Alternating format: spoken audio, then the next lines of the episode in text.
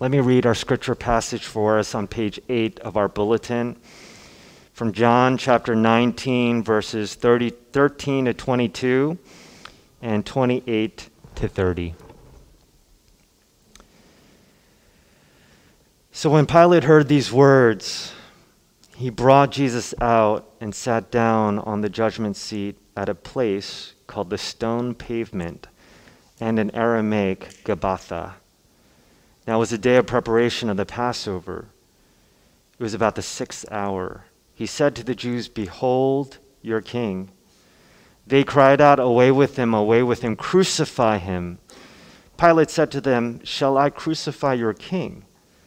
The chief priests answered, We have no king but Caesar. So he delivered them, delivered him over to them to be crucified.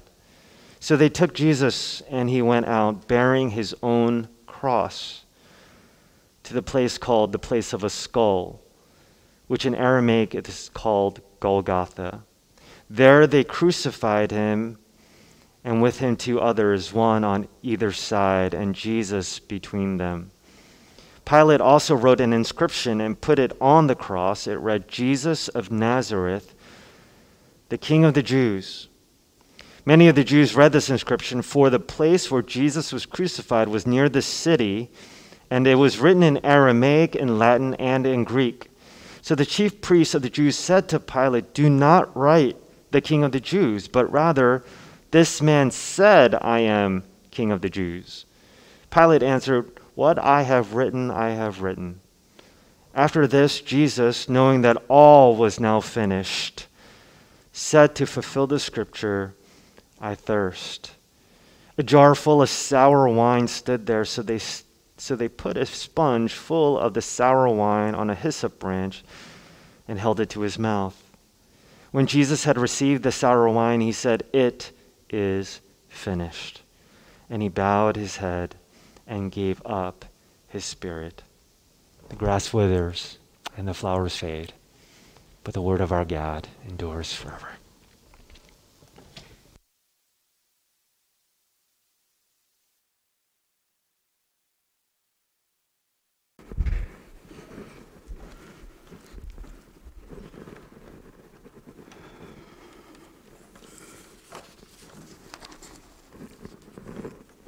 Good evening, Exilic Church.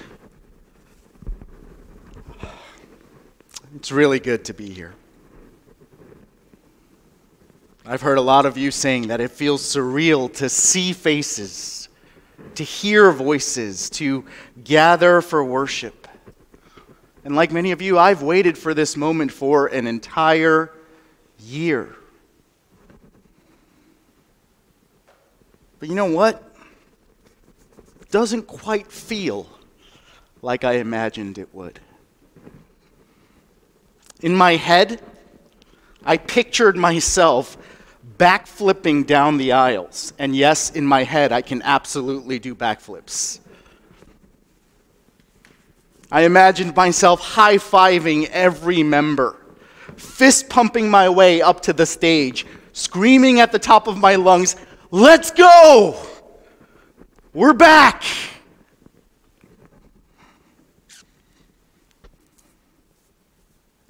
But this is not quite the celebration that I envisioned. Don't get me wrong, my joy is very full and very real right now, but it's muted. Because we've survived to this point, but some of us just barely. Our time apart for so many has been brutal. And we regather in person tonight, not skipping into the Fitzgerald ballroom, but so many of us limping, even staggering. Since we last met over a year ago, I have prayed with so many of you who have lost jobs, friends, grandparents, and parents. Our collective mental health has been battered as we've battled depression, anxiety, addictions, burnout, loneliness. And if that weren't enough, the past two and a half weeks have added another layer of trauma to our community. In our community groups and in my personal conversations, so many of you have shared with me how hurt and angry you are by the hate crimes in Atlanta and, tragically, in our own city, in our own neighborhoods, to the most vulnerable of our people. Our sisters have shared with me how they're changing the way they dress when they go outside. Wearing hats and sunglasses to hide their Asian features. We're all changing the way that we walk, our routes. We're avoiding the subways, we're avoiding the dark. And as your pastor, I'm worried for your safety, even in getting home from service tonight.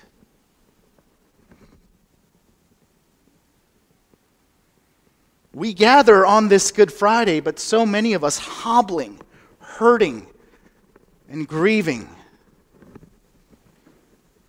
We need Good Friday tonight, perhaps more than ever.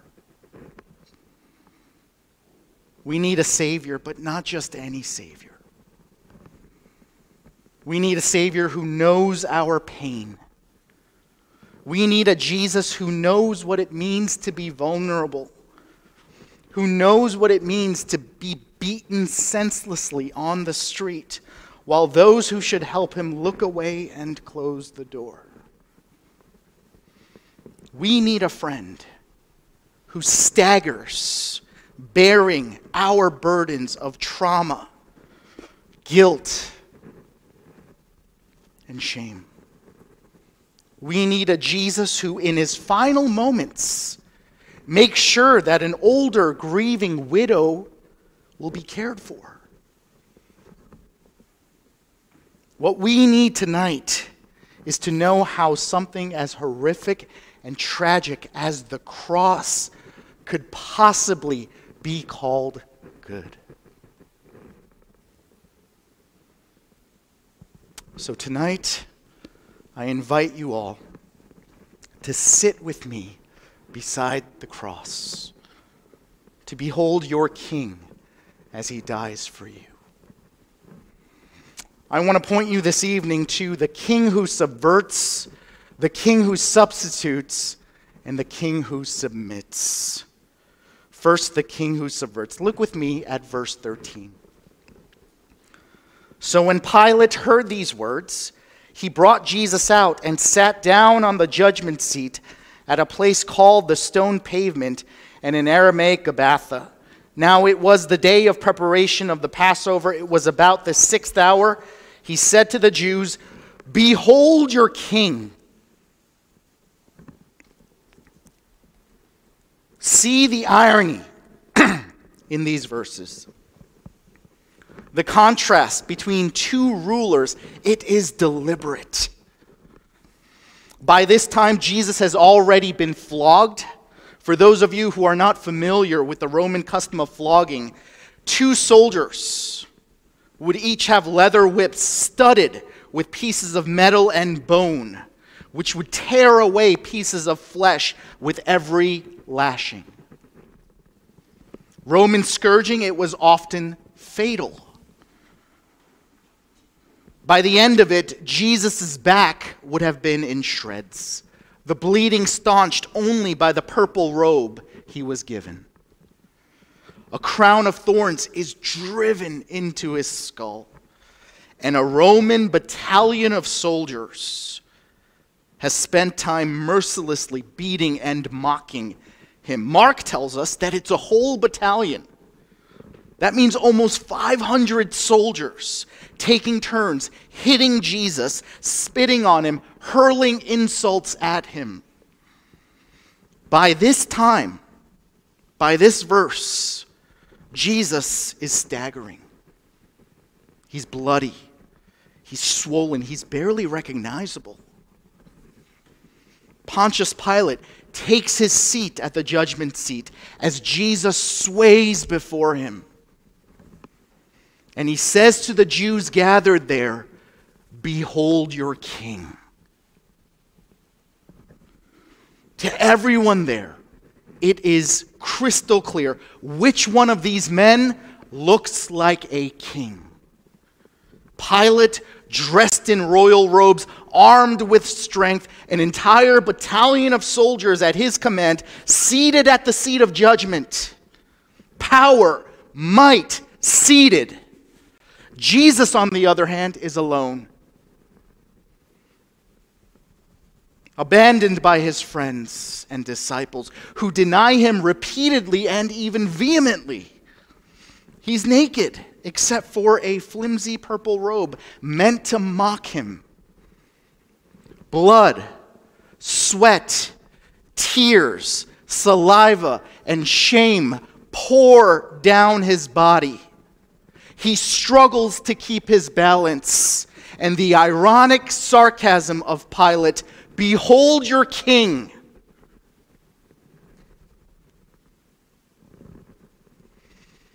You know, at the core of the human struggle, it's this unending search for more. Adam and Eve, they ate of the fruit in the garden because they wanted to become like God. They weren't satisfied with the relationship that they had with one another and with God. They wanted more. And all of us are searching deep down for significance and status. We're deeply dissatisfied with what we have, and we're looking for greatness, and we're looking for it in our bank accounts, in our careers, in our possessions, in our relationships. We measure greatness by how much we gain. What Jesus demonstrates for us is that true greatness is measured by how much we give. A great king is a king who gives to his people rather than a king who takes from his people. A true king uses his authority to benefit others, not himself. And Pilate, in this passage, he is motivated entirely by self preservation. Every decision he makes, it's to protect and promote his status. He doesn't he doesn't really believe that Jesus is guilty. He doesn't believe that Jesus is a threat. I mean, look at him. He can barely stand. But the insistence of the Jewish leadership, that is a threat. So he accommodates their demands. And the true irony here is that Pilate, while on the surface he appears to be kingly, he finds himself governed by the will of others. And you know what? He's so afraid. The, the pomp and circumstance, the, the displays of strength, military dominance, they're all just a facade to hide an insecure and scared little man. In fact, all of the men at the crucifixion are portrayed as e- either weak, cruel, evil, insecure, or afraid. The Jewish leadership, they're, they're afraid to confront Jesus directly. So what do they do? They plot and scheme behind his back. And then, even after their plan works, what do they do?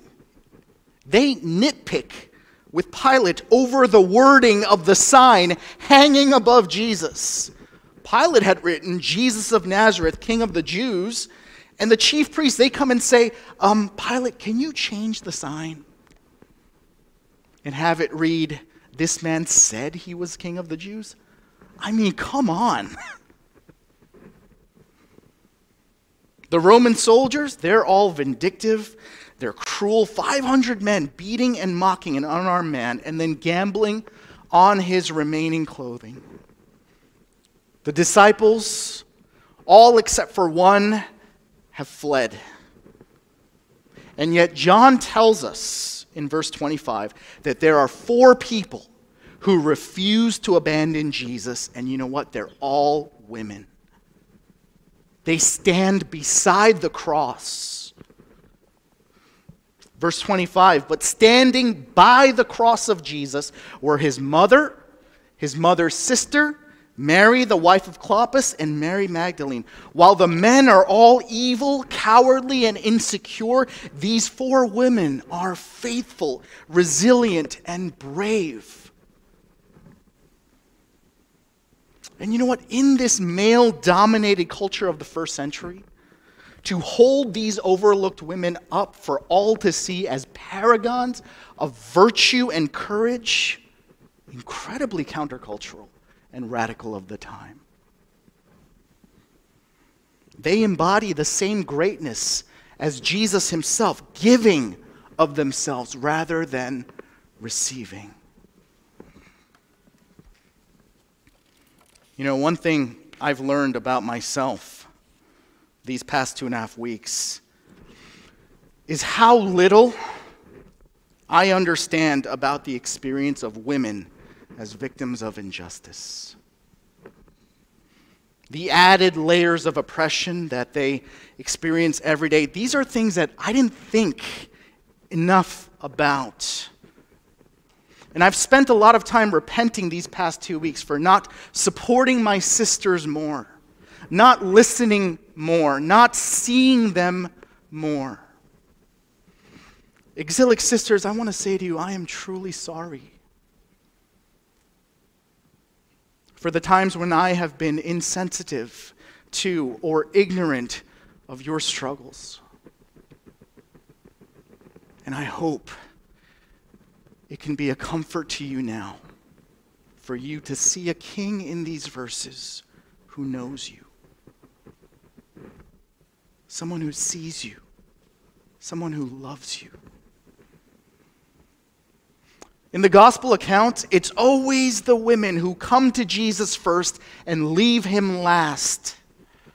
It's because they see in this king someone who truly understands, someone who truly values, someone who truly uplifts them.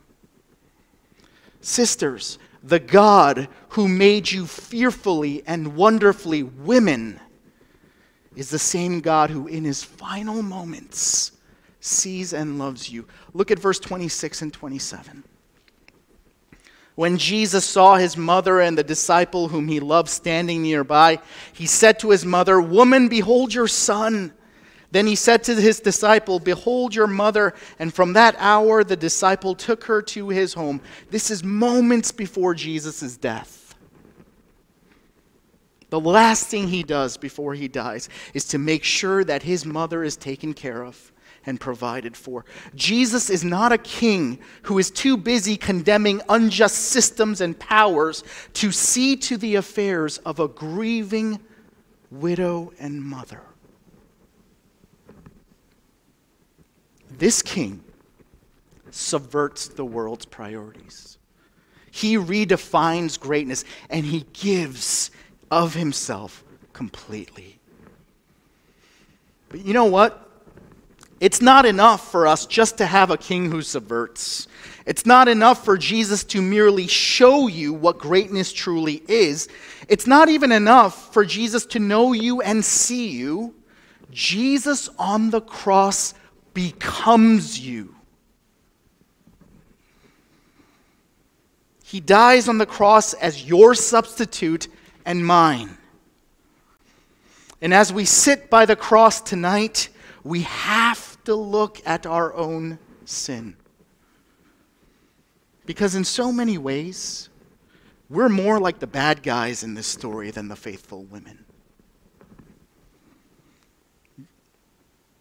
You know, Jesus is not a king who just deals with the sin out there. In your biggest problem and my biggest problem, it's not ultimately that we are victims of injustice but rather that we are perpetrators of it.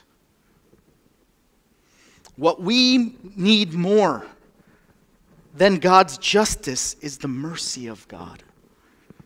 And especially if you profess to be a Christian, then your sin is much more abhorrent and reprehensible. You know, Judas, he will forever be known as the betrayer. Why? Because he was one of the privileged 12, living with Jesus, hearing his teaching, seeing his miracles every single day. Just hours before he betrayed Jesus, Jesus was on his hands and knees washing Judas's feet, and yet Judas can stand up, get up, leave, and go betray Jesus with a kiss. If you are a Christian, and if you think that others need grace more than you do, then you do not understand your sin. Keep this in mind. The Roman Empire was awful. And while Jesus in no way ever affirmed the atrocities of the Roman Empire, their violence, their idolatry, their sexual immorality, Jesus' strongest condemnation and criticism was directed toward the hypocritical religious leaders who should have known better. What upset Jesus so much, more than Roman brutality, it was religious hypocrisy and abuse.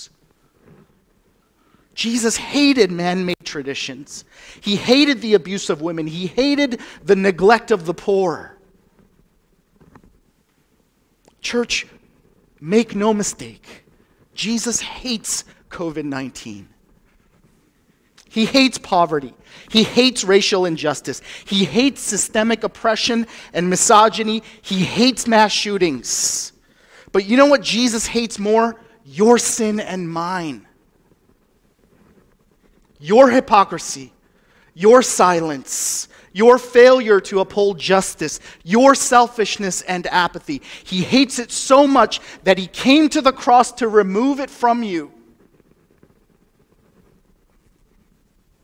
to become your substitute. We cannot sit by the cross this evening and not lament our own sin. We cannot see our King die as our substitute and not look with fresh horror upon our hypocrisy and shame. Jesus did not die just for the general sins of the world, He died to take your greed, your lust, the deep buried ugliness and shame that you don't want anyone else to see or know. All of your sin transferred to his account.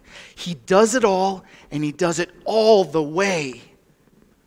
At the moment of his death, he declares, It is finished. The most important words, literally, in all of human history.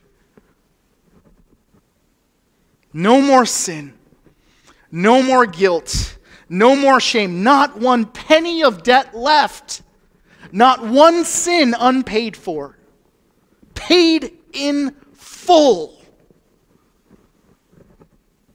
He died as your substitute to make full and complete atonement for you and me. the Gospel of John, from the very beginning, has made this abundantly clear.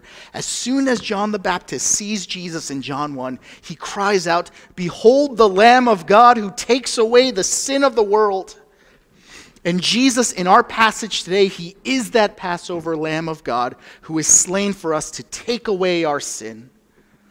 If you are here tonight, either in person or virtually, and if you have not placed your trust in Jesus as your substitute, as your Passover lamb, I want to invite you to come, give your sins to him, and receive his grace.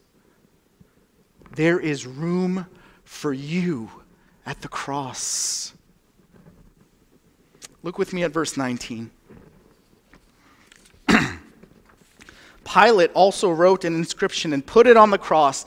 It read, Jesus of Nazareth, the King of the Jews. Many of the Jews read this inscription, for the place where Jesus was crucified was near the city, and it was written in Aramaic, in Latin, and in Greek. The sign read, Jesus of Nazareth, the King of the Jews. Now, if you were not a Jew and you passed by the sign and you read this, you might have thought, well, I'm not a Jew. This isn't my king. This isn't for me. But then you might have noticed that the inscription is not just written in Aramaic for the Jews of the city to read, it's also written in Latin, the official language of the Roman Empire. Maybe this message is also for those living in the Roman Empire, not just the Jews of this city. But wait, it's also translated into Greek, the lingua franca of the day, the language of commerce, the language of the known world. Maybe this message is not just for the Jews, not just for Roman citizens. Maybe this message is translated for me. Friends, perhaps you live in a country where people tell you that you do not belong. Maybe you live among a people who imply every day that you don't matter. Maybe your people are being killed and erased. Maybe you have gone unseen and unheard your entire life. Jesus Christ, Jesus of Nazareth, King of the Jews, this message is for you. There is room for you at the cross. You belong to this King. So come to this King who sees, who hears, who knows, who welcomes you. My last point this evening is the King who submits. Our passage it ends today with Jesus doing the one thing. You had one job one thing a king should never do. When Jesus had received the sour wine, he said, It is finished, and he bowed his head and gave up his spirit. Jesus bows his head and gives up his spirit. What kind of king does that? What kind of king submits to his enemy? What kind of king bows to evil? There's a quote from C.S. Lewis, and it's on the first page of your bulletin. He said this In the Christian story, God descends to reascend. One has the picture of a strong man stooping lower and lower to get himself underneath some great complicated burden. He must stoop in order to lift. He must almost disappear under the load before he incredibly straightens his back and marches off with the whole mass swaying on his shoulders. Church, Good Friday is not the end, it's only the beginning. Jesus bows in order to get beneath the weight of our sin so that he can stand in glory and victory. He descends into the grave, but the grave cannot contain him.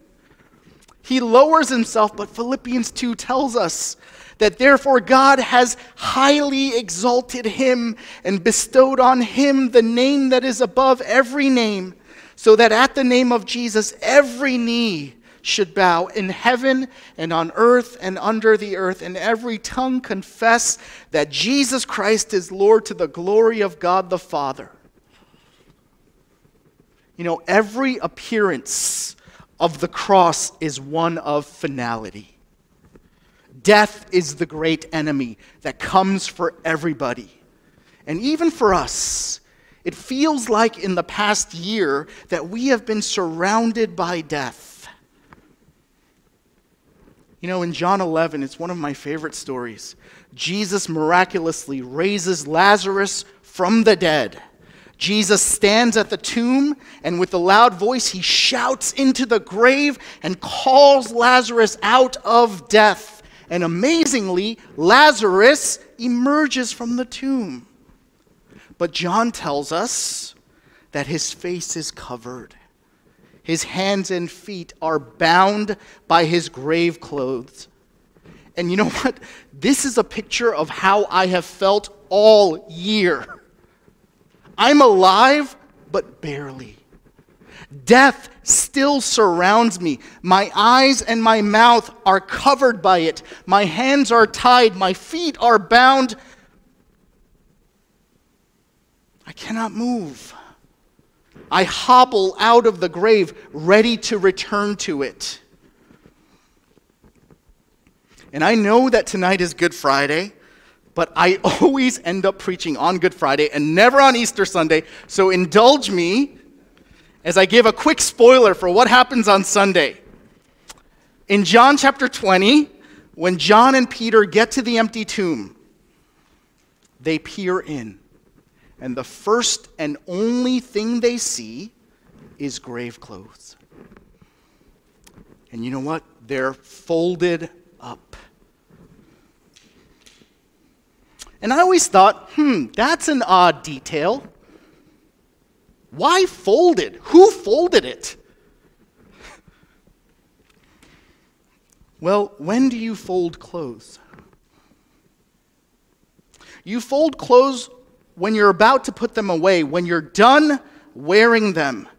Lazarus came out of the grave still bound because one day he would return to the grave. But Jesus Christ, when he rises from the tomb, he is done with death. He has no more need for grave clothes. He's not coming back to it. Our King bows his head to death on the cross, but that is the one and only and last time he will ever do so. The king submits on Friday, but he stands on Sunday. And he stands us up with him. We not only die with Christ, but he calls us up out of death, and death no longer has any claim, any hold on us. This is the good news that we need today. I want to end with a quote from a Scottish Presbyterian missionary named John Paton, who was born almost exactly 200 years ago. When he was 34 years old, he took his pregnant wife to the New Hebrides Islands of the South Pacific to minister to natives, and these natives were known to be cannibals. In fact, missionaries who had attempted to go there just 20 years prior had been killed, cooked, and eaten. Just a few months after they arrive, his wife Mary gave birth to a son, Peter. But she died just a few weeks after giving birth. And then Peter died a few weeks later. John dug their graves with his own hands. And then he slept every night on top of their graves so the natives wouldn't steal the bodies to eat them. Almost daily, his life was threatened by the natives. He stayed on the island for four more years ministering, and in that time, only two people were converted. He became very sick with no hospitals or doctors to help him. And one day, a crowd was trying to kill him. And one of his converts agreed to divert the crowd while he scrambled up a tree to hide. And he waited hours for the mob to leave before he could climb down and escape the island on a boat. And he would later write about this experience. And I want to read you his words.